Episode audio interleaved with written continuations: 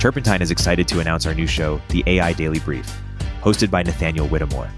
The AI Daily Brief is a daily show that covers all things AI, from legislation to new technologies in the market, to the philosophical and ethical debates around generalized intelligence.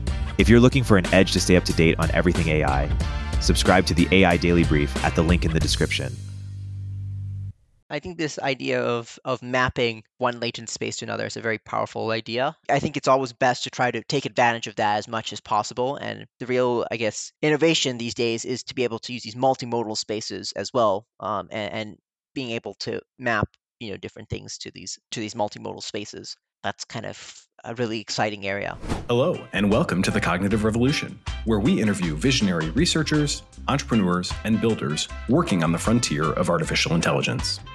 Each week, we'll explore their revolutionary ideas, and together we'll build a picture of how AI technology will transform work, life, and society in the coming years. I'm Nathan Labenz, joined by my co-host, Erik Torenberg. Hello, and welcome back to The Cognitive Revolution. Our guest today, and also for our next episode, is Tanishq Mathew Abraham. Tanishq is a remarkable talent.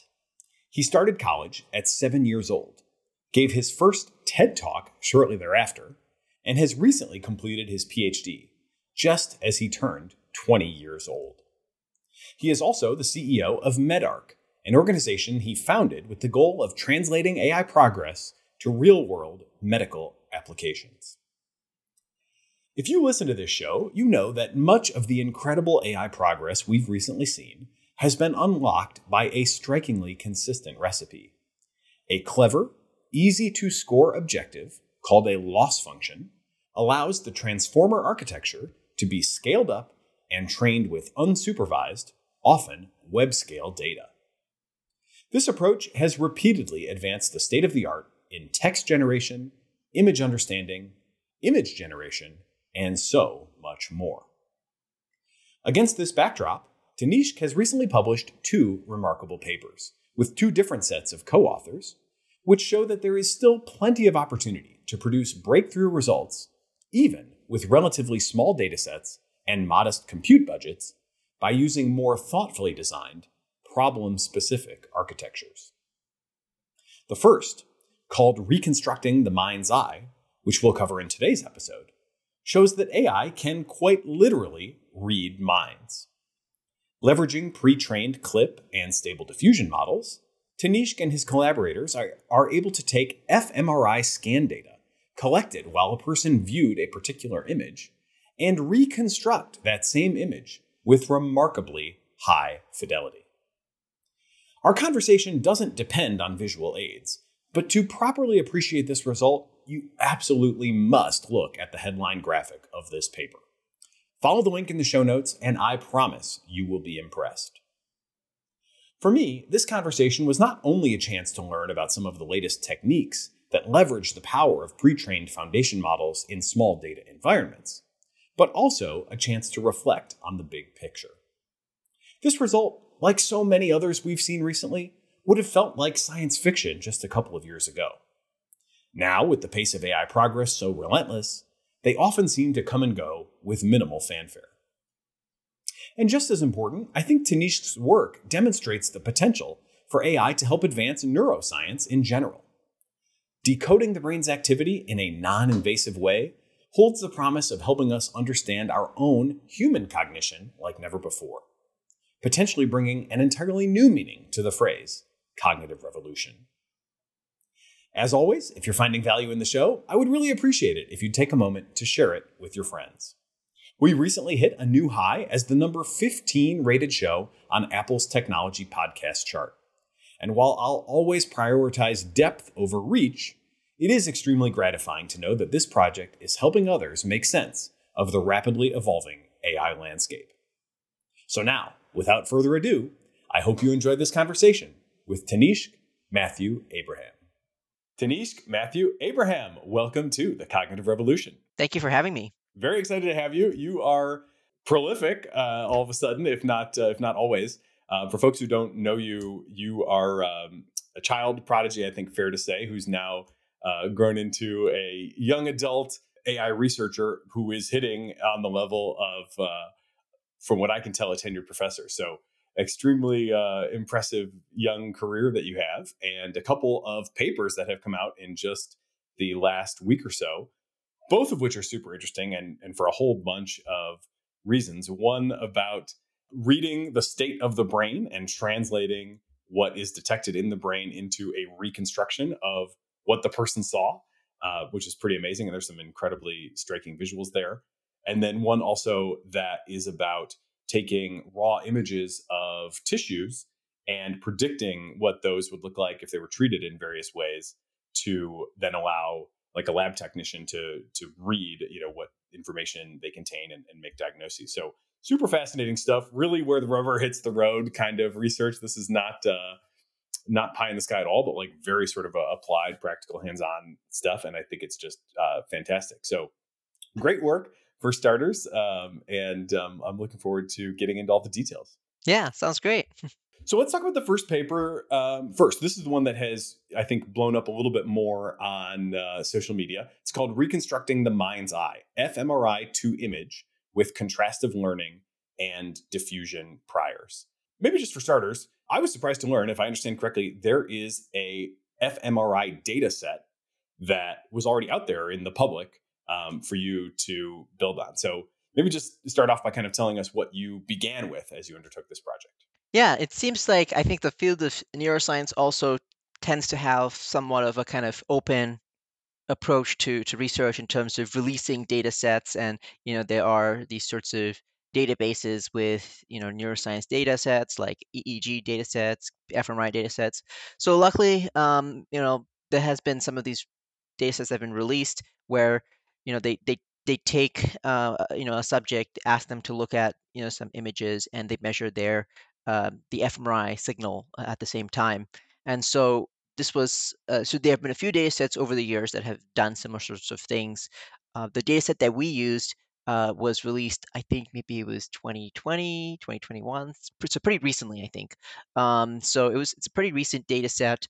It's a very high resolution data set. So it's uses most of the data sets are using, like, I think magnet that is used for the MRI. It's, I think, like 1.5 Tesla, 3 Tesla, something around this range. Whereas the one that this one is using is 7 Tesla. So it's a much more powerful magnet. So it actually results in a much more powerful and higher resolution fMRI signal. And so you have a better signal that you can also measure as well. So this was created by another team that conducted that research. And, you know, they measured the signal for many different subjects. I think about 8 subjects in total. And, you know, the subjects went through hours of looking at images. Maybe they look at each image for a few seconds, and then the signal would be measured, and then there'd be a break of another few seconds, and then they measure again for another image. So they have that sort of process. And then, yeah, they collected all of that data and they released it publicly.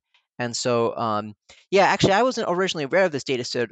It was only after meeting my, you know, my collaborator here, who's the first author of the paper, who told me about this data set. Actually, we had started working on some similar ideas for this project, you know, about a year ago or so, and we were actually looking at a different data set at the time.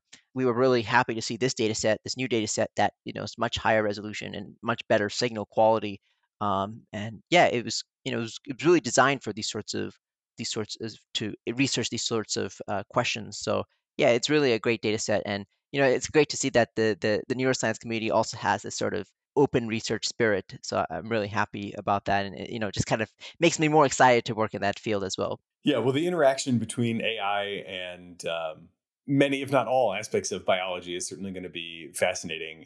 And this is one that people are just so struck by, because you can look ultimately at, this is what we showed the person, and this is what we were able to reconstruct based on a reading of their brain. And, you know, that first figure in this paper is incredibly striking, where it's just like, wow, that is not a, you know, similar. I mean, it is a similar image, but that's not just a somewhat similar image. That is a very similar image that really looks like what you showed the person. So we can put a link, and we will put a link into the show notes to the paper, but go check out that first visual, pause right here and go look at it, because it really does ground what we're talking about. The striking resemblance of the reconstructions is just incredible. the reason why it's doing so well is both because of a combination of this very high quality data set, as well as, you know, the latest AI advances that we're taking advantage of. And I think these two, because of these two factors, that's why we're able to see such great results. And so, you know, this isn't something that was possible before, but only because of these two factors now we're able to see such amazing results. Cool. So let's talk just a little bit more about the fMRI side and kind of the nature of that data set. So reading through the paper, there's 15,000 voxels. A voxel, as I understand, is a 3D space in and of itself, right? So basically 15,000 little cubes, if you will, you know, each corresponding to a physical region in the brain. Is this all kind of like on the back of the head in the visual cortex? Like, how much of the brain is sort of under consideration here? Yeah, that's approximately right. The data set actually has the fMRI signal of the entire brain, but we used a subset of the voxels that correspond to visual perception. So and this was actually something that the original data set folks actually prepared. They actually prepared a subset of their data focused on visual perception, and so that is the subset that we used in this study. If we were to look at the sort of raw data of one voxel, like what would that contain? I think it'd just be kind of a value associated with that particular voxel for that particular the signal. So the signal is kind of measuring, the fMRI signal is actually measuring kind of, it's dependent on the blood oxygenation level. So basically, you know, as a particular, you know, region in the brain is using, you know, when there's a lot of activity, it's going to be using up a lot of blood oxygen. So you kind of see that sort of change in blood oxygenation level. And so you have a value that's associated with that particular voxel that is indicative of the sort of blood oxygenation and the usage of blood oxygen in that area of the brain. Gotcha. Okay. So it's essentially activity or energy. You know, it's a raw kind of scalar that says this is how intense activity was in this particular place. Is there a time dimension to it as well? Or are you kind of just staring as the user at an image, you know, until there's some sort of, you know, steady state or whatever that is then kind of averaged? How does that work? Yeah, kind of like that. There isn't much of a time dimension. fMRI doesn't have as much high temporal resolution, especially because, you know, you do have this sort of blood oxygenation, and that process is a little bit slower, and so it's much harder to get very, you know, at kind of high accuracy in terms of the time resolution. So it's more of kind of a single kind of steady state kind of value. So that's why, you know, you have the patient look at it for a few seconds first, and then you take that measurement for over a course of a few seconds, and then that's kind of the measurement that you're using. Yeah. So essentially, the input is, you know, when we think about an AI model that you're now going to develop on this data set as kind of an input-output device, you know, I always kind of fall back to that framework.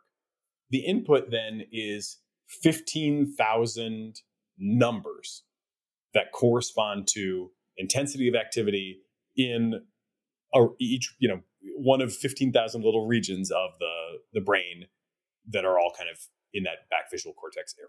That's strikingly not that much information. You know, 15,000 numbers in the grand scheme of things feels small. Does that feel small to you? Yeah, it is. Yeah, it definitely is kind of striking in terms of how much information is present in the fMRI. And again, like, this isn't looking at individual neurons or anything like this. This is kind of a region. It's about 1 to 2, like, I guess 2 millimeters, 2 by 2 millimeter cube, kind of like, basically, like, yeah, it's a 2 by 2 by 2 cube millimeters kind of cube of area or volume that you're looking at for that particular voxel. So it's not like a very, you know, it's not even that fine grained. It's more fine grained than maybe some of the other technologies like EEG or some of these other technologies, but like, it's not like a lot of these sorts of systems where you have these sorts of invasive, you know, measurements of specific neurons or things like this. It's not looking at specific neurons. So, you know, it's kind of interesting that, you know, you would expect you would need the actual neuron signal, the actual electrical activity, and, you know, at that very fine grain level to be able to get that response, to be able to accurately predict the reconstruction. But it turns out that's not absolutely necessary. And I think a lot of it has to do with just the way the brain is organized, and, you know, there are certain regions that respond to certain features in an image, for example. So just being able to know, like, what regions are being activated and responding to the image, that kind of gives you an overall idea of maybe the sorts of features that are there in an image already. So I think, yeah, a lot of it has to do with kind of the organization of the brain and the visual perception of the brain. And yeah, and that's also kind of partly why these sorts of approaches are interesting from a research perspective, is to also better understand how that perception works as well. And, you know, yeah, what's being activated, what kind of signals are there. Hey, we'll continue our interview in a moment after a word from our sponsors. Omniki uses generative AI to enable you to launch hundreds of thousands of ad iterations that actually work, customized across all platforms with a click of a button. I believe in Omniki so much that I invested in it, and I recommend you use it too. Use CogRev to get a 10% discount. So yeah, overall, yeah, it sometimes can be, when you think about it, it's a little bit surprising. I think it's just surprising overall that you can, you know, do this sort of reading of brain activity in the first place. You know, whether or not it's with fMRI or any other thing, that's still kind of pretty impressive. And doing it in a non-invasive manner, it's like, that's pretty surprising. But yeah, of course, you know, you still are getting very high, you still have to get that very high quality data, and you know, you have subjects that are, you know, in this MRI machine sitting there for an extended period of time, and so it's still a very kind of involved process anyway. But you know, it's a great kind of first step, and still useful for hopefully research applications. Yeah. I mean, the learning is going to go both ways here for sure. I think that's another super key point, and probably key theme is like the feedback cycles and dynamics here, research wise, is, you know, we're just scratching the surface of that. Again, just grounding for a second. So you said kind of 2 millimeter cube is 1 voxel. So if I were to do a little, you know, mental math on that, I'm like, okay, 5 by 5 by 5 is 125. So there would be, in a cubic centimeter, there would be 125 of these voxels, and we're on our way to 15,000. So that would be basically 100 cubic centimeters. So if I'm thinking about that as like the cortex, it's maybe like a 10 by 10 by 1 deep kind of segment of tissue is what we're really looking at here. Yeah, I think that sounds about right. We've got that kind of slab of tissue. We've divided it up into these 2 millimeter cube voxels. Each one has a number that corresponds to its intensity. That is, again, where we started. And so that's the input now to the things that you are training AIs to do. I guess there's a couple of big themes here that jump out to me. One, the volume of data, not that high, right? You've got only so many images, only a few patients. And this is true of your other paper as well, right? It's a low data environment, and that creates some interesting challenges. Tell me about the outputs. You have multiple different approaches to create different outputs that you use for different purposes. So maybe just run those down for us. The final goal was to of course, reconstruct the image. We want a final image there. The approach that we wanted to take was kind of, how can we leverage sort of the existing image generation models and image representation models that exist already to be able to perform this reconstruction, as well as this additional task that we talk about, which is retrieval. And so in order to do that, the goal is to basically get some sort of CLIP embedding. So this is, again, like sort of CLIP models that OpenAI has developed and released, where it's kind of a just sort of joint representation of an image and text. And so it's in this sort of, you have this sort of representation space. And the idea is that a lot of these image generation models already taken some sort of CLIP embedding. So if we're able to predict the CLIP embedding from the fMRI signal, then we can use that CLIP embedding for image generation and get a reconstruction that way. So that's kind of at a high level the approach. There are a few different other aspects that allow this to work. So the idea is that, okay, we have this sort of neural network, a basic MLP, multi-layer perceptron. That's like, you know, a basic neural network architecture. And so we take this MLP to predict the embedding. And the problem is that the embedding that we get at the beginning isn't aligned. So it isn't. So basically, when you have these embeddings, like you can get you can get them so that the sort of, I guess, some cosine similarities, the similarities between the embeddings kind of all match up the way you want them to, but the actual representations aren't kind of aligned with the other representations. It's not just a problem with, you know, in this case, fMRI embeddings that we're working with, but it's actually an issue that happens with even just within the regular CLIP where you have image to text, image and text embeddings. So for example, in the OpenAI DALL-E work that they have, they wanted to take text and then they wanted to, you know, convert that, of course, to a nice image generation. So the problem is that they did something similar where they actually took text and then they got the CLIP embedding for the text, and you know that's they just get that because that's how the CLIP model is already trained. But then that CLIP text embedding isn't aligned again to the image embedding. So of course the CLIP text embedding will, you know, for example, if it's, let's say it's a picture of a dog and that's the text, and then if it's an actual image of the dog, those embeddings have high similarity to each other, the text embedding and the image embedding, but they're not of similar values. So that's the issue. They're not really of similar values. They're not really matching. So you cannot take, like, for example, a CLIP text embedding and pass it in as a CLIP image embedding to an image generation model that expects CLIP image embeddings. You need to somehow convert from the CLIP text embedding to a CLIP image embedding. So the DALL-E paper introduced this diffusion prior, which is another model that converts the CLIP text embedding into a CLIP image embedding and aligns them.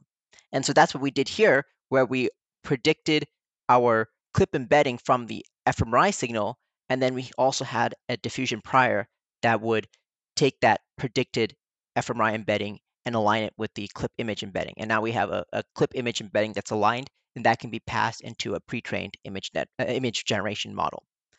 So that's the reconstruction pipeline. And then we also have this retrieval pipeline where, in this case, you don't really need to have the alignment, because here all you're looking at is similarity. So you can just say, okay, if you have some sort of fMRI embedding, what images are those similar to, based on, again, on cosine similarity of the CLIP embedding.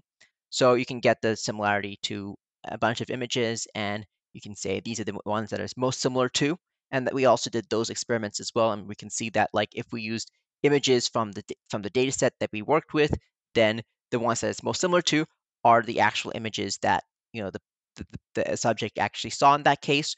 Or we can also extend it to a very large data set like LAION-5B, and, you know, you can do, again, some sort of similarity and get similar images, and those similar images would look very similar to the actual image. And you can kind of treat this as a generation pipeline without actually using, you know, a generation model, because, you know, you're getting these sorts of, you know, similar images that, you know, could correspond very, very closely to the original image. And again, the nice thing about what we show in this paper is that you can get actually very fine-grained information. So, you know, if you had the example that we have in our paper, which we think is a really nice example, is that there are actually a lot of zebra images in the data set that they were working with to collect from the subjects. And so if we have one zebra image that a subject looked at, and you try to predict the fMRI signal, and you look at the retrieval of the images, you can actually retrieve the exact same zebra image based on the fMRI embedding that we predict with our model. And so this indicates that, you know, it's not just, you know, oh, this is a zebra image. You can get, this is the exact zebra image that the patient was looking at. So there's actually that fine-grained level of information that's also present. So that's kind of the two sort of approaches that we have here. We have this sort of reconstruction. We have this retrieval. There's one other aspect that is also worth pointing out, is that because with reconstruction, you're having this, yeah, you have this CLIP embedding, and that's being passed into this image generation model. You get some nice image, but it would be also nice if, you know, the sort of positions of the objects are similar, or maybe the color is similar. These sorts of more low-level information. So we also have a low-level pipeline that also kind of helps predict that can help with that low-level information. And so the idea there is you actually just have a simple model that takes in the fMRI data and predicts the a signal in the, like, a VAE representation. So, like, with stable diffusion, you know, it has this sort of VAE, which is a variational autoencoder. So this is just kind of a lower dimensional representation of the image. And so if we can predict that, and then we actually just then decode that VAE representation that was predicted from the fMRI signal.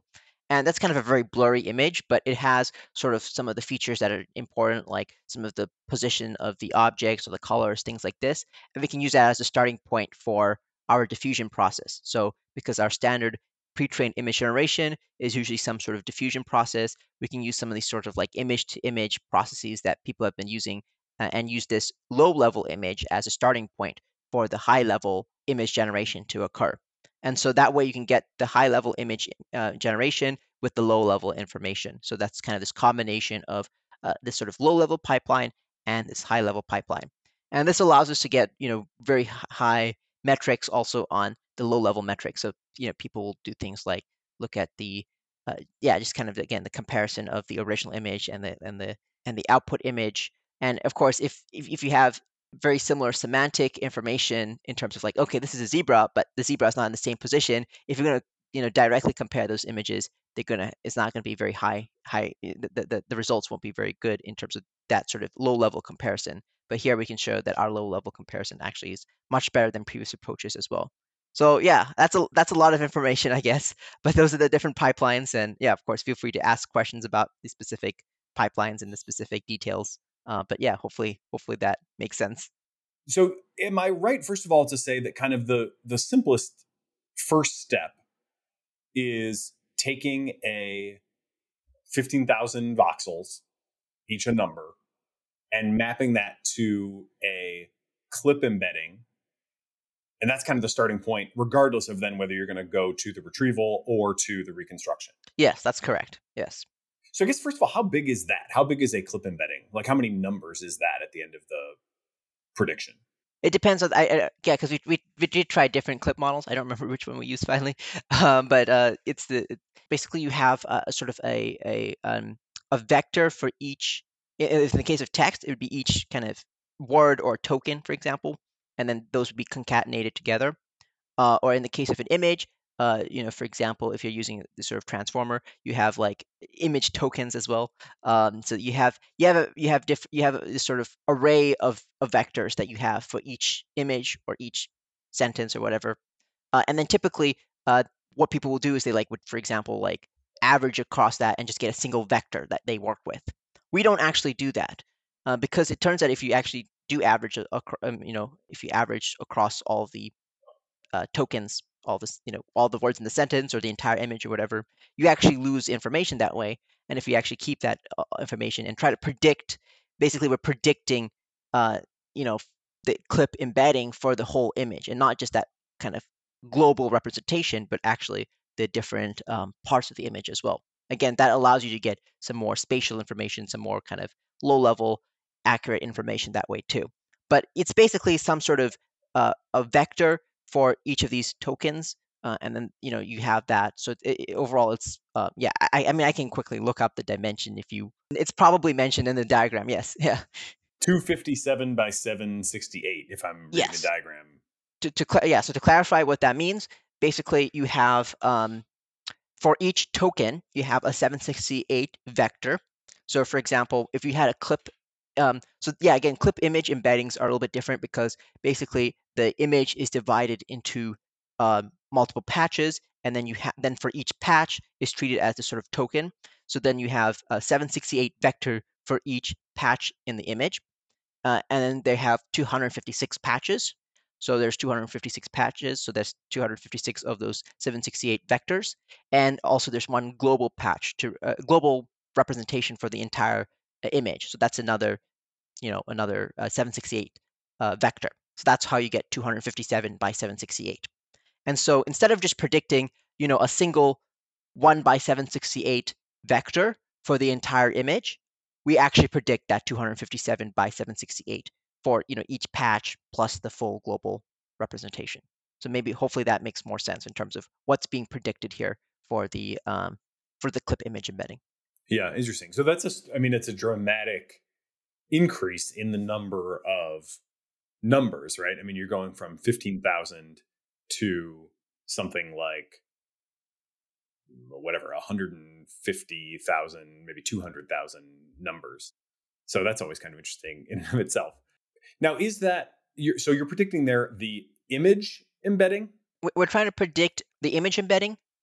But again, when we predict it, it's we're predicting that this is sort of, we have these different losses, like a contrastive loss and these all these different losses. So again, when we predict it, it's not necessarily aligned from the very beginning to the image embedding. So it's not going to have the exact same values as the image embedding from the when we start out.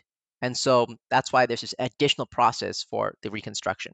But you can use that predicted image embedding for retrieval because the similarities will work out perfectly fine anyway without needing to do this alignment process. So it's just we predict these image embedding. So that's why in the paper we don't call it necessarily image embeddings, the direct prediction from the MLP. I think we call them like fMRI embeddings or something like this. But it's not, the direct output from the MLP isn't going to match exactly with the CLIP image embeddings. But that's kind of what we're trying to predict there. Yeah. And that's enough to do the retrieval out of like the LAION 5 billion data set, often down to even the single one image out of 5 billion, correct? Yeah, that's basically correct. Yeah, basically. And so, again, yeah, we have this sort of contrastive loss that we're training the model, the MLP with. And so that allows, again, for the cosine similarities to work out because we're doing this sort of contrastive learning, similar to how the CLIP or the original CLIP models were trained. And so then we can get the sort of embeddings that work well with this sort of retrieval task. Yeah. The next step is doing this sort of aligning. And I'm a little confused there as to, was there something preventing you from doing that in an end-to-end training sort of way? Or was it just a matter of kind of, we knew we wanted to do this in pieces anyway, so this was kind of an efficiency? Like, why is that two steps instead of one end-to-end? So that turns out to be a bit of actually a sort of trade-off between retrieval performance and reconstruction performance. It's hard if you do like end-to-end, it would be hard to get the best performance for both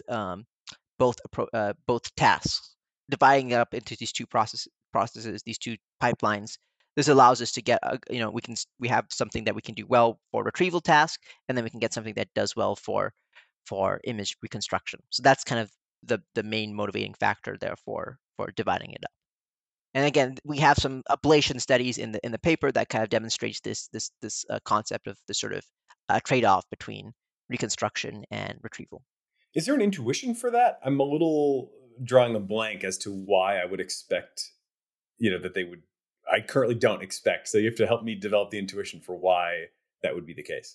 I think it's potentially because there are some, like what may do, like in terms of getting the nice cosine similarity that sort of, again, making sure these sorts of embeddings are similar to some images and different to others. I guess that's kind of different. I guess maybe different information is needed or different sort of, representations may be needed for that approach versus if you want to just take something to predict the final image. I guess there may be some differences. Yeah, I mean, it's even for us, and maybe we don't, I'm not sure if we have the best intuition as well for what's going on there. But I guess there are some, there's different information that may be needed for these two different tasks, I guess. Yeah, it's an interesting question why the reconstruction and the retrieval have, this sort of trade-off.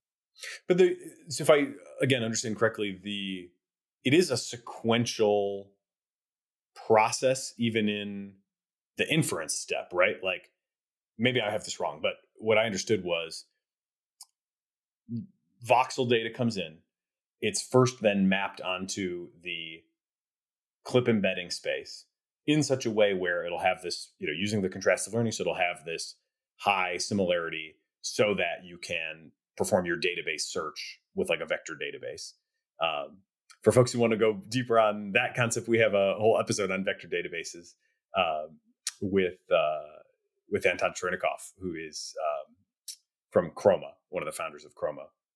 And they have a powerful demonstration of their technology built on this same data set, that really flexes the scalability of it. So go listen to that if you want to think about, or want to learn more about the nature of kind of doing these vector database searches. But okay, so you've got that. That's enough then to power the database search. And then you're doing another transformation sequentially, right, into the form that would then feed into the diffusion model. Yes, that's pretty much the case, yes. So all the information is there the whole time. Like that intermediate step, it contains all the information by definition, right? That then gets kind of reformulated. So is it maybe the case that just like the constraints that you're working with are different across these tasks? Like maybe it's not sort of a fundamental thing and more like, well, what the diffusion model needs is just different from what, you know, the sort of you're training not necessarily for informational content, but like for a specific representation that is required for to use some frozen existing system. Exactly. Yeah, that was one of the things I was mentioning, because the idea is that you have a diffusion model that's taking in, you know, specific CLIP embeddings. And so the problem is that those embeddings that we produce, again, they're trained with this contrastive loss. Basically, you can either train with the contrastive loss, or you can train with like something like an MSE loss, which is more like, yeah, you can directly compare, you know, you can get the values to match exactly. But so it's for the contrastive loss, that's good for that retrieval sort of task.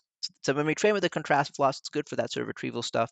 And so we're using that for the retrieval task. But then the problem is, again, those representations may not necessarily match a regular CLIP image embedding. Again, it's useful for doing this sort of cosine similarity, getting similarities to existing embeddings, but they don't match those sort of existing embeddings directly. And so, yeah, we have a good example of this sort of alignment process in the appendix of our paper. And so if there's this sort of UMAP depiction of the CLIP image embeddings as well as the fMRI embeddings.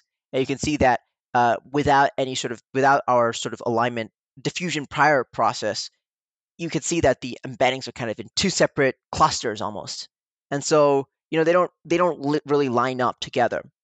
And then we need them to line up together in order for us to be able to pass it into a image generation model that was trained with those CLIP image embeddings. Because yeah, you want it to match those CLIP image embeddings because that's what the diffusion model knows to work with.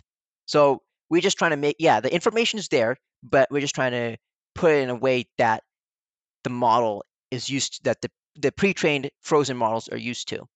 And I guess that also has to do with the different objectives, the sort of contrastive objective that we're training with. You know, it's easy to get, you can train that, you can get these good representations for the retrieval task, but it doesn't give you representations that match exactly the CLIP image embeddings that we need for passing into the pre-trained models. So the final version that actually can be passed into the image generation model, that is the thing that is directly analogous to the image embedding. And I see how that's represented in the figure. So is then maybe the surprising thing, or the thing that like needs understanding, is like all that seems okay. And now I'm like, well, wait. So in addition to that, there's like a fact that if you want to maximize your retrieval performance, you probably could just use those. If you had trained the whole thing end to end, you could use the genuine like aligned image embeddings to power retrieval, but it doesn't work as well. And what's revealed is there is actually a better way to represent these voxels for retrieval purposes that is kind of its own thing. It's like it's kind of a different subspace in this space that somehow it kind of just gradient descends its way into.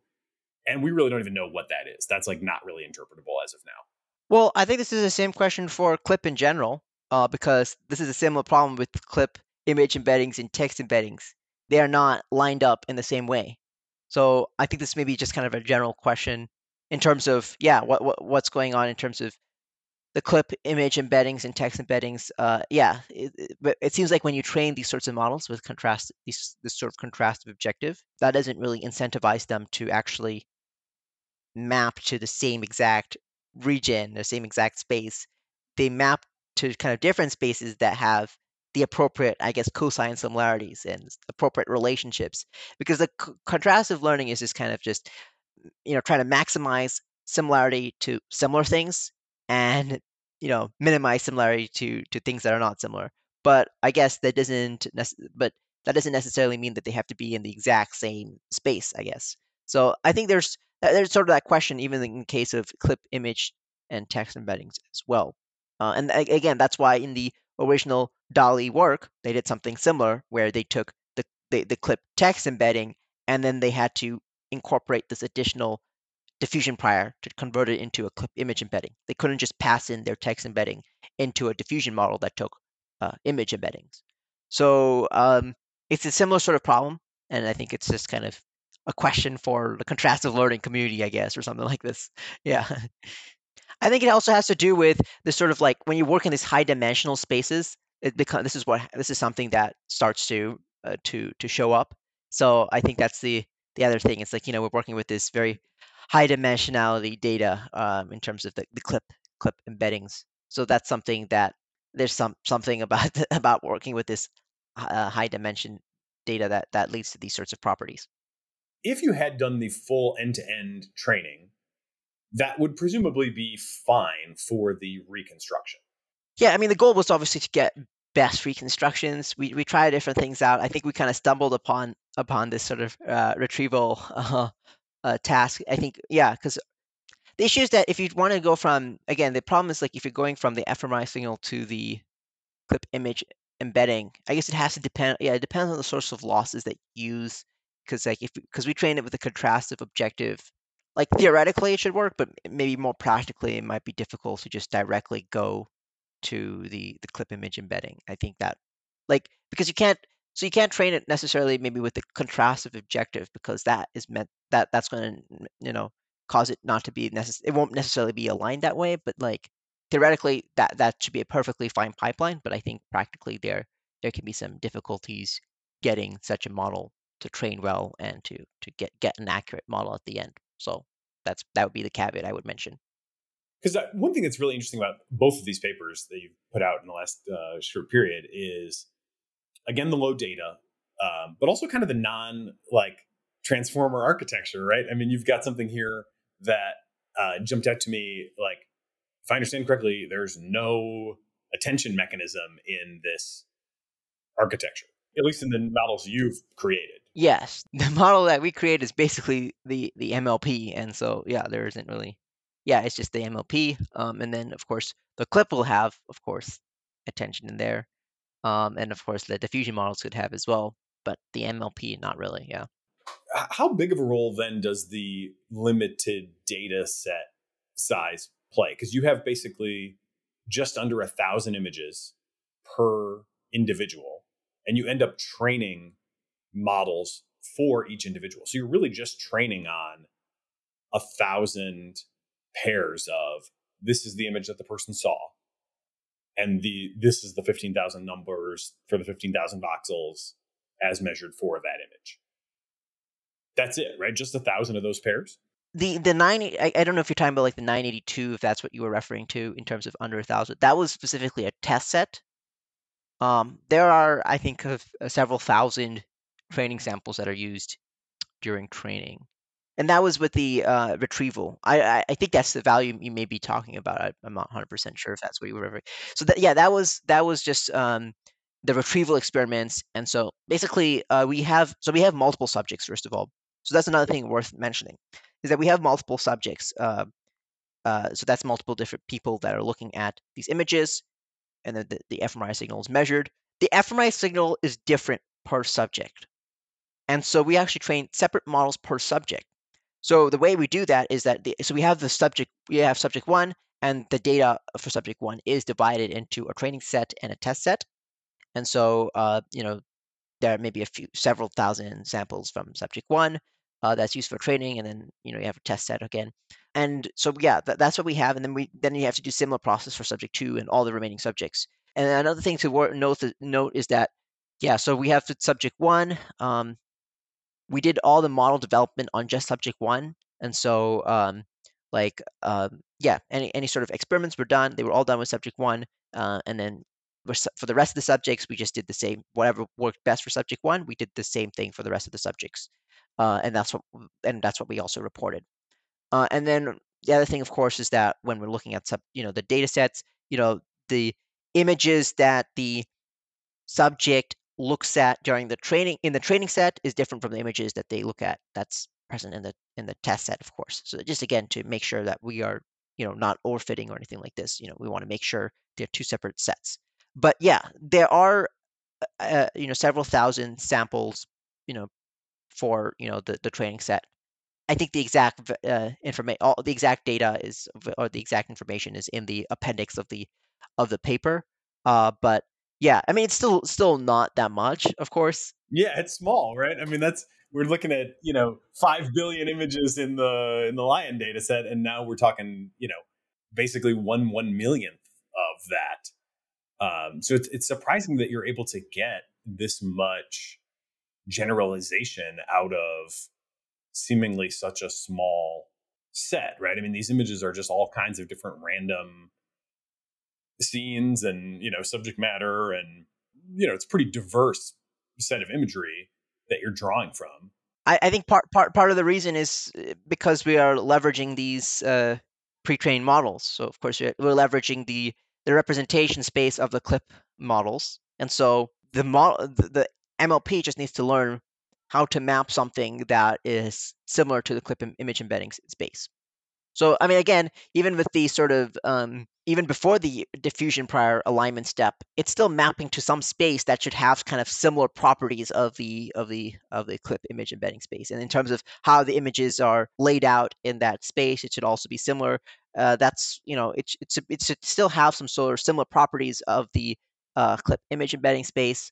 So I think that really helps. It's just like you're kind of already mapping to something that is a very well-established representation. So you have that sort of well-established representation that you're mapping to. But again, also, like, we don't know how well it's going to generalize out of natural scenes, whatever we were training with. And it's very much possible that it doesn't generalize out of those specific kind of images.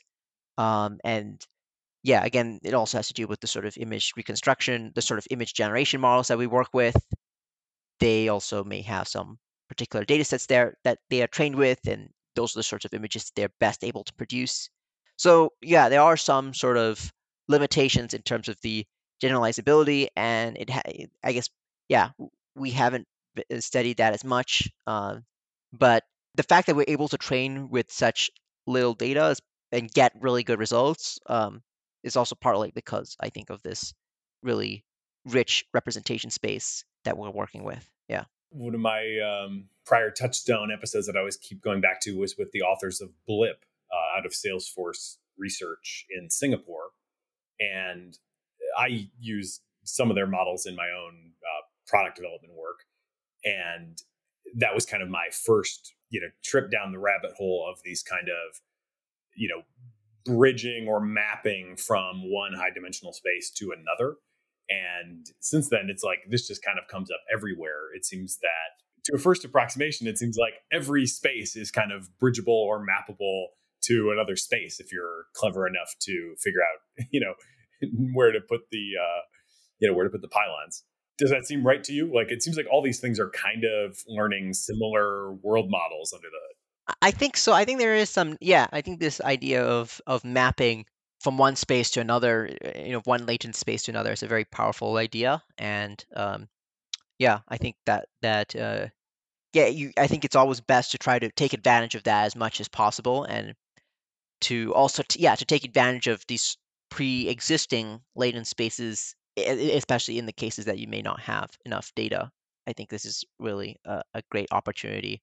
Again, I mean, this has been true, I think, for a long time. I think the more recent thing is the idea of these multimodal spaces. Of course, the general idea of using pre-trained latent spaces isn't new. I mean, that's kind of what transfer learning in a nutshell kind of is, using the pre-existing latent space of these pre-trained models.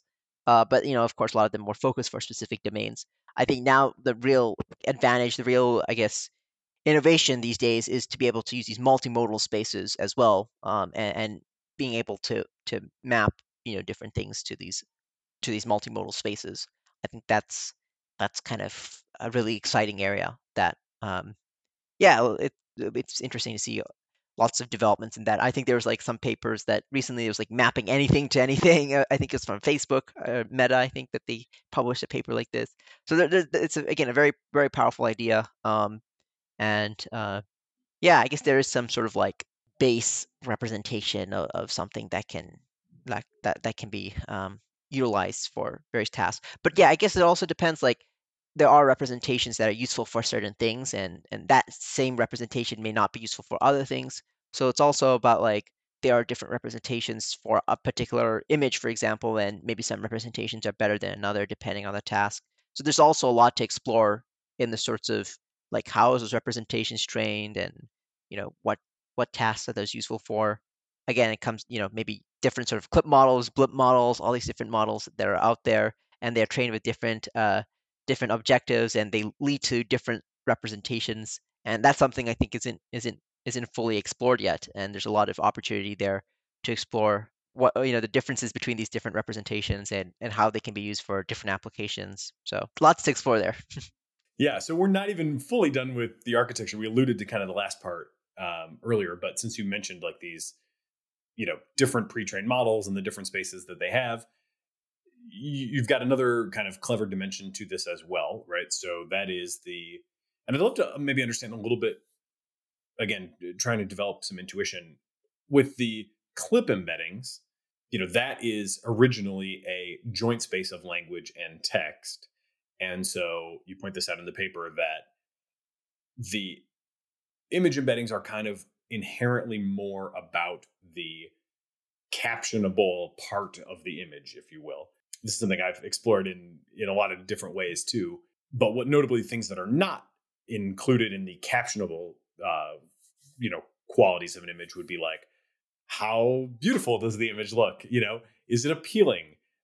You know, those things are typically not represented in captions. They're not really captured in this CLIP representation all that much. So what you've really kind of communicated is some sort of semantic understanding at that point that like, this is what the image would contain. You also then have this other angle, and then they converge at the end. But then you also have the stable diffusion VAE encoding, and I want to develop a little bit more intuition for that as well. But that has kind of the other half, which is like, what does this thing look like, kind of compositionally? Like, what colors are where? And you have this kind of intermediate state that is like a blurry thing where it's like, I don't necessarily know what that is, but I do kind of know where the color, you know, what colors are where, and like there's some blobs here. Yeah. Well, I mean, what more would you tell us about that side of the pipeline? I mean, that's pretty much a pretty good summary of it. I think, yeah, the idea is just to map the fMRI signal to some sort of VAE latent representation. And that latent representation is coming from the stable diffusion autoencoder. And that is able to contain a lot of this more low-level information, and we're able to then output some sort of blurry image, and that is used as a starting point for the diffusion models that are then producing the final image given the fMRI CLIP embedding that is produced. So yeah, this is doing this sort of image-to-image process. You know, people have explored this for various AI art applications already, where you can kind of start out with some image, often like, for example, you can start out with a sketch or something like this, and then you take that sketch and then you can use like stable diffusion, for example, to just produce this beautiful image based on the sketch. But again, the idea is that, you know, the output image has a lot of that sort of the colors or the sort of structures, or the positions, very similar to that original sketch. And so that's a similar idea, is that we have that starting image that's almost like a sketch of the, you know, the final image. And we are then, of course, taking our diffusion model, which is given the semantic information coming from our CLIP embeddings, and it is producing a nice final result that matches the sort of maybe colors or the sort of spatial position structures that was there in the original very blurry kind of sketch of the image that was produced by our low-level pipeline. So, I mean, it's again very blurry. So it just helps a bit. It helps a bit and gives you better low-level information, better low-level results. But yeah, it's good to have that additional information where you can kind of see. You have to kind of look for it, and you can see, you'll start to see that's kind of apparent that, okay, maybe that zebra is in the right place, or that person is kind of in the right place, and you know, you see a little bit of that kind of matching up a bit when you look compared to the original image, and so. Yeah, it kind of just provides an extra factor, that extra improvement in the final image, I'd say. Yeah. But again, yeah, it's not completely necessary. Like if you just cared about the semantic information, you don't need to have the low-level pipeline.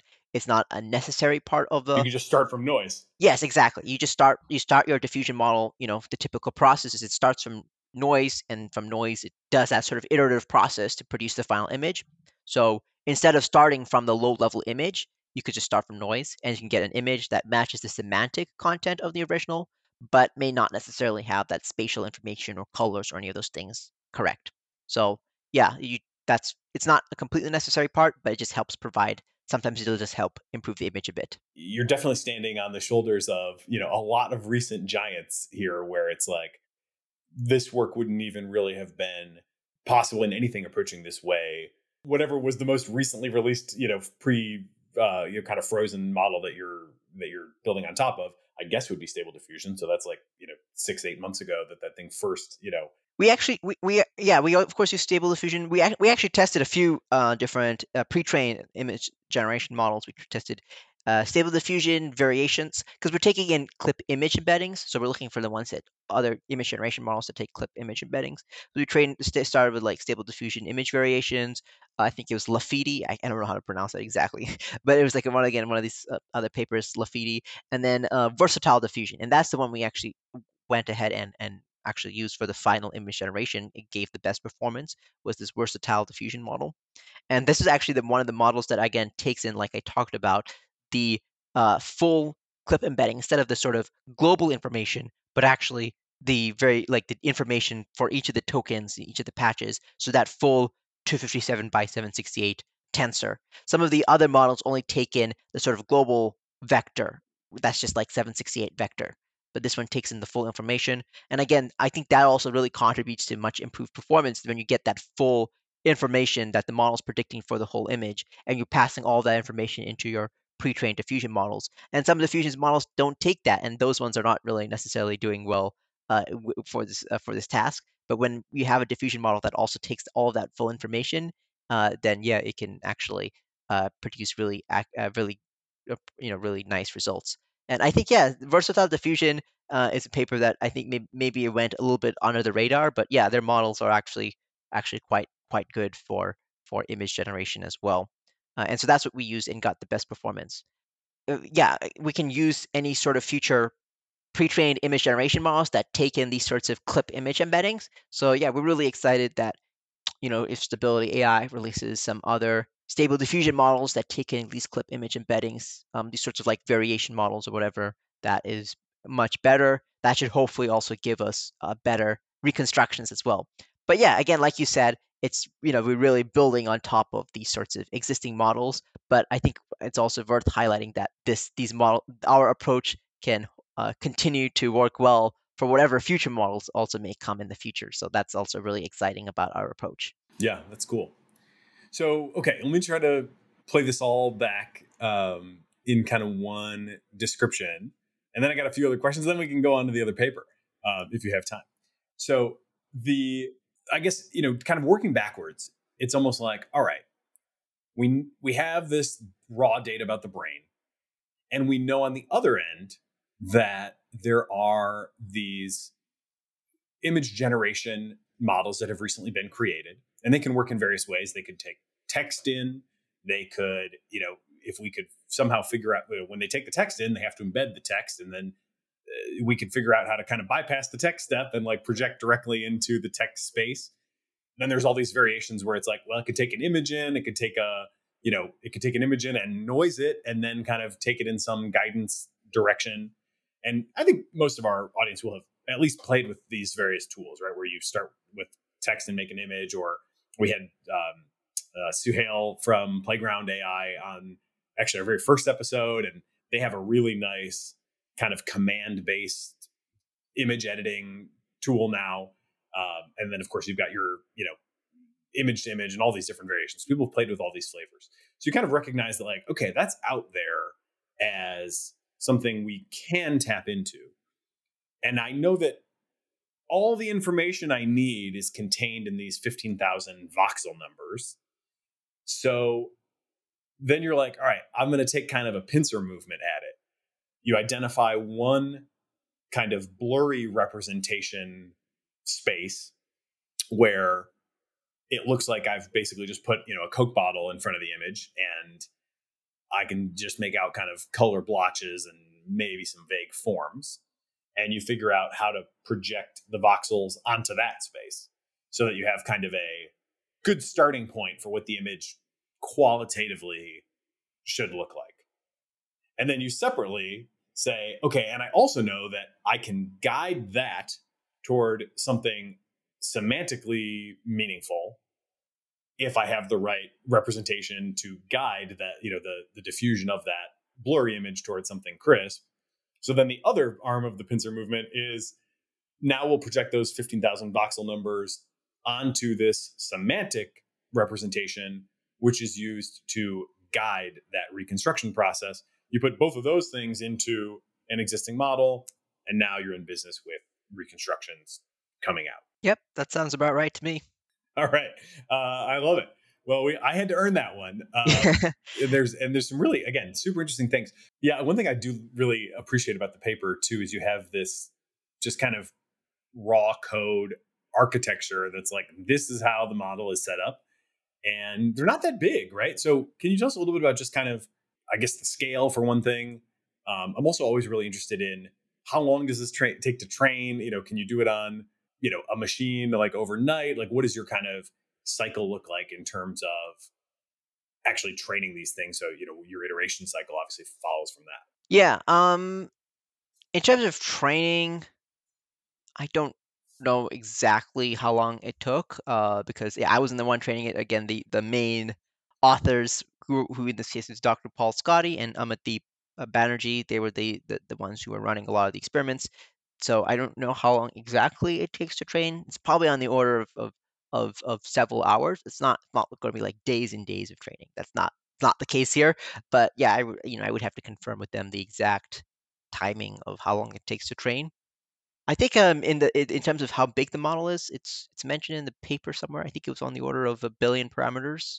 Part of it is like also you see that if you use larger models, they do tend to get better performance. So, that's also definitely part of it. Yeah, I'm just looking at in the paper, it's like, I think the model that we finally used had 940 million parameters. So, close to 1 billion parameters that we used. In the paper, they have different ablation studies. We have different ablation studies of the different architectures that are used. So, there are different things that we did try in terms of, model depth, parameter count, all these different aspects that we've tried and we found the best model based on that. Yeah, so I guess maybe it's not a too large of a model, but it's certainly sizable. I guess 1 billion, or 940 million parameters. It's still a decent size. Yes. GPT-2 scale in rough terms. So yeah, trained on just quoting the paper, one A100 machine for 240 epochs with a batch size of 32. So, yeah, just one machine. Pretty amazing.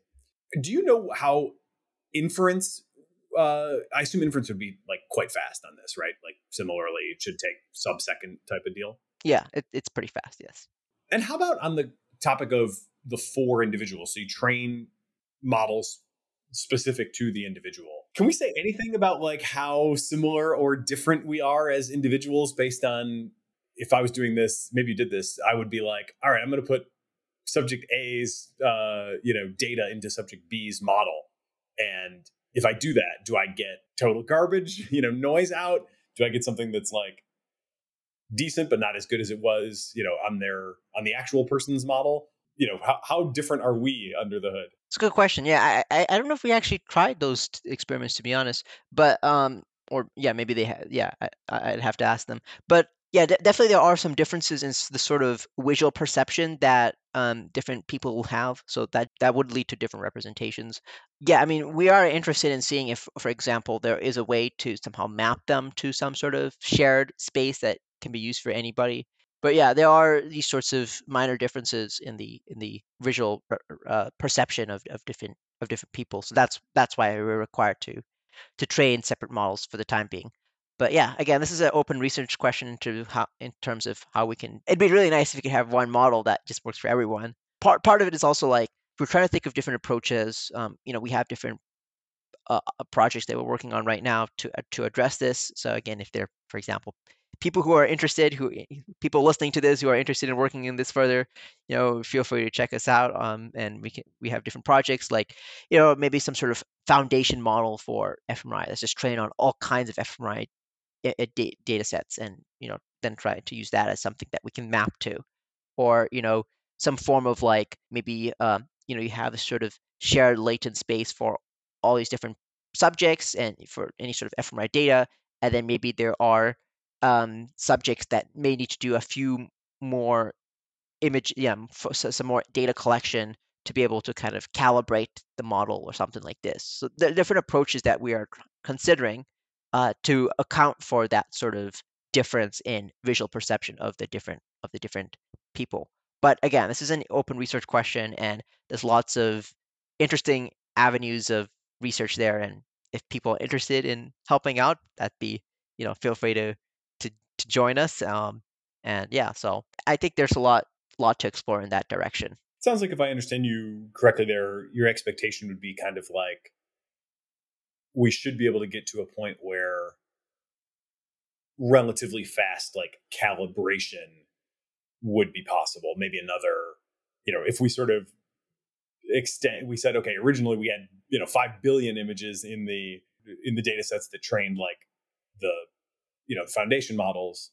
It took a, few thousand images to train something that could kind of bridge the, voxel space into the embedding space.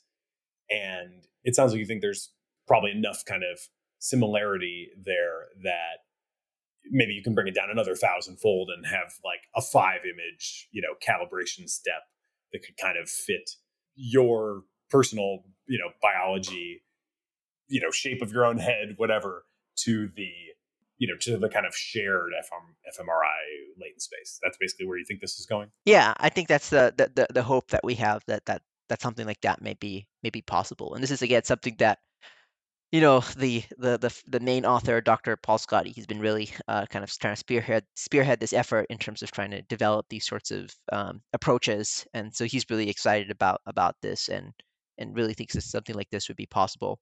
There's various questions that need to be answered, like what are those sorts of 5, for example, if it is just 5 images, what are those 5 images going to be? Are those different images per subject? Maybe there are some images that you may have to find different optimal images, and then how is that going to map appropriately? So there's lots of open questions, but the general idea is that's kind of where we're hoping we can get to, that kind of stage in terms of image reconstruction, and that'd be pretty exciting, I think, if we can get something like that working.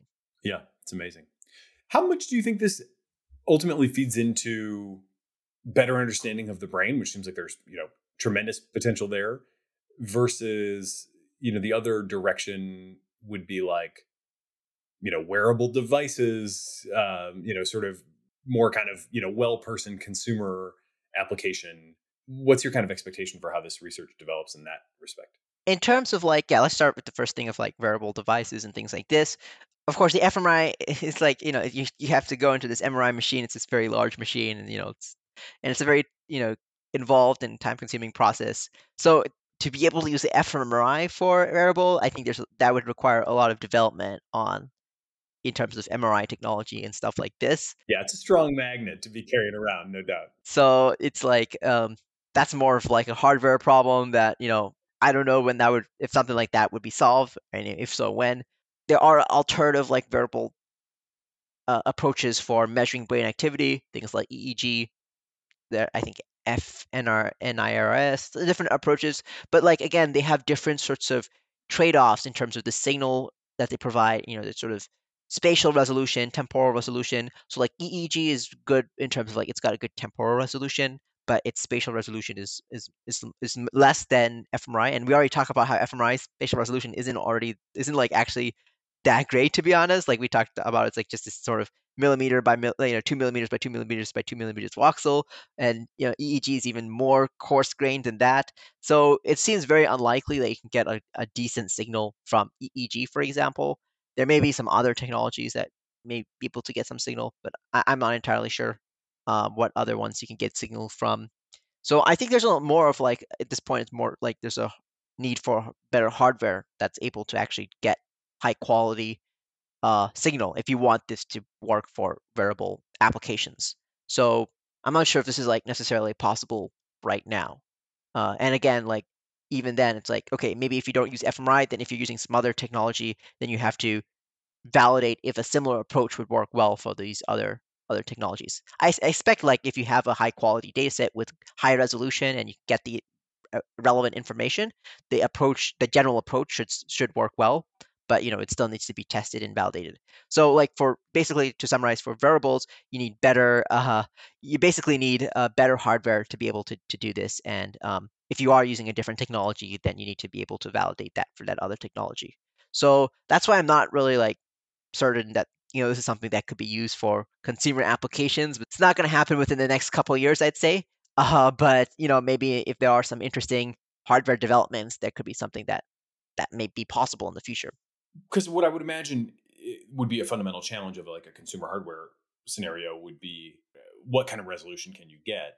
So I wonder if you could start to anticipate what you might need by taking your current approach and being like, what if we just make it 4 millimeters cubed instead, and we just, you know, average the, you know, that number across, you know, if you take an 8, you know, bit turn, you know, go from 8 voxels to 1 by, you know, doubling the edge length, and then just take the average of those numbers.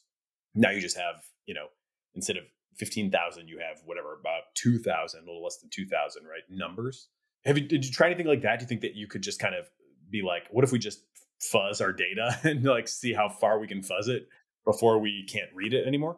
Yeah, we haven't actually tried anything like that. But one thing that I think we may investigate in the future is just also just some of the other data sets in terms of, I mean, there are some of these other data sets that use less powerful magnets. I mean, that's what's been used in the field so far until maybe a couple of years ago when this new data set got released. So, you know, it could be worth just also trying those other data sets as well and seeing what kind of performance people get with those data sets. And then again, your idea sounds like an interesting idea too. So there's definitely lots of different approaches to test out that. Yeah, I mean, yeah, it's definitely an important question to think about how much data or how much of the actual signal is needed and the sort of signal to noise ratio needed. But yeah, I think even then, like something like EEG or something like this is still like significantly coarser than fMRI, even some of these less powerful fMRI machines. And then I guess the other question was about research sort of applications as well, right? We mentioned this also a bit in the paper, and you know there are some potentially interesting applications. So for example, you could imagine just trying to study the image reconstructions of different, patients with different neurological diseases. You can see like how those sorts of reconstructions change over time as disease progresses, or you can use them potentially for some sort of diagnostic applications as well. So one example that we were thinking of is like if you had someone with depression, maybe their reconstructions look a little bit different in terms of like, maybe a little bit more dull, maybe a little bit, there may be some differences in the reconstructions that we'd be able to pick up on. There are various studies that look at kind of these sorts of responses to images, or even just like mental imagery, things like this. And a lot of those have been very coarse-grained, just be like, imagine some sort of object, or like it's very like maybe imagine an animal or something. It's very coarse grained, and so being able to also have this more fine grained information, there could be a lot of really useful neurological studies that could be done if you're able to get that fine grained information from a subject in terms of what they're imagining, what they're looking at, and being able to reconstruct that. But I think there's a lot of interesting things in terms of like disease progression and diagnostics. And of course, you have this more kind of basic applications of like, if you have locked in patients who are in coma or unable to communicate with the outside world, maybe some of these could be useful. Again, maybe with further development of wearable technology and things like this, you can use it for interesting medical applications. So I think there are lots of interesting medical applications and research applications out there. And yeah, I think we're starting to reach the point where maybe these sorts of image reconstructions can be used for interest to research interesting clinical problems and neurological problems. So yeah, it's, I think it's quite exciting. So even if it's not necessarily being used for, you know, the mind reading for consumers, I think there are still lots of interesting applications that we'll see in the short term for in clinical research. Yeah, I think one of my big takeaways from this paper is just how many doors are opening. You know, so many different doors kind of recently opened that enabled you to do this. And I think, you know, you're obviously going to be showing the way to others. And it seems like as much as we have seen a lot of awesome stuff in the last couple of years, something tells me, you know, we're not anywhere near, you know, kind of the end of the, you know, the fruitful exploration of the current paradigm. And, you know, the fact that you're able to do this kind of work with a single A100, you know, is pretty telling, you know, in terms of how much value is already kind of, you know, embodied in these foundation models and just waiting for, you know, a super, you know, clever person to come along and figure out how to, you know, piece together the right architecture to kind of bridge different spaces and, you know, make all these different things talk to each other. It's going to be wild, I think. One of the interesting things about this project is kind of, you know, how it was done, how it was conducted in terms of the sort of open research environment and organization that we had. So this was, again, done as part of MedARC, which is the sort of research organization that I've founded. The projects that we work on are done in this sort of collaborative and decentralized manner, and done in an open source manner. So of course, the GitHub repository was always open source for people to look at and contribute, and you know, there would be weekly meetings on Discord, and, you know, chatting on Discord, sharing research ideas, sharing progress. So all that was happening, and then the compute was provided by Stability AI, and, you know, they were able to support our research. And yeah, I think this sort of approach was really great because we were able, and a lot of interesting, smart and clever people were able to contribute to this project. So really was grateful for the contributions, of course, of Dr. Paul Scotti, who's the lead author, and also Amit Deep Banerjee, who's also really came up with, you know, really was working on this project a lot, and, you know, came up with some of these really interesting ideas that really pushed this forward and really was able to help get this working. And then just so many other contributors from around the world that was able to work on this. I think this is an interesting project that kind of demonstrates the value of this sort of open collaboration as well. And, you know, with this sort of open collaboration, we can do all kinds of incredible things as well. I think, yeah, like you said, there's a lot of other interesting aspects in terms of being able to use foundation models that enables new opportunities. And then, of course, this sort of collaboration that is happening. So I think, you know, this is something that, you know, these sorts of things wouldn't have been possible just a few years ago. And so it's quite incredible what's possible now. And, you know, it can be done by people, you know, that are sitting somewhere halfway across the world and, you know, working from their laptop. And it's kind of incredible what's possible these days. So yeah.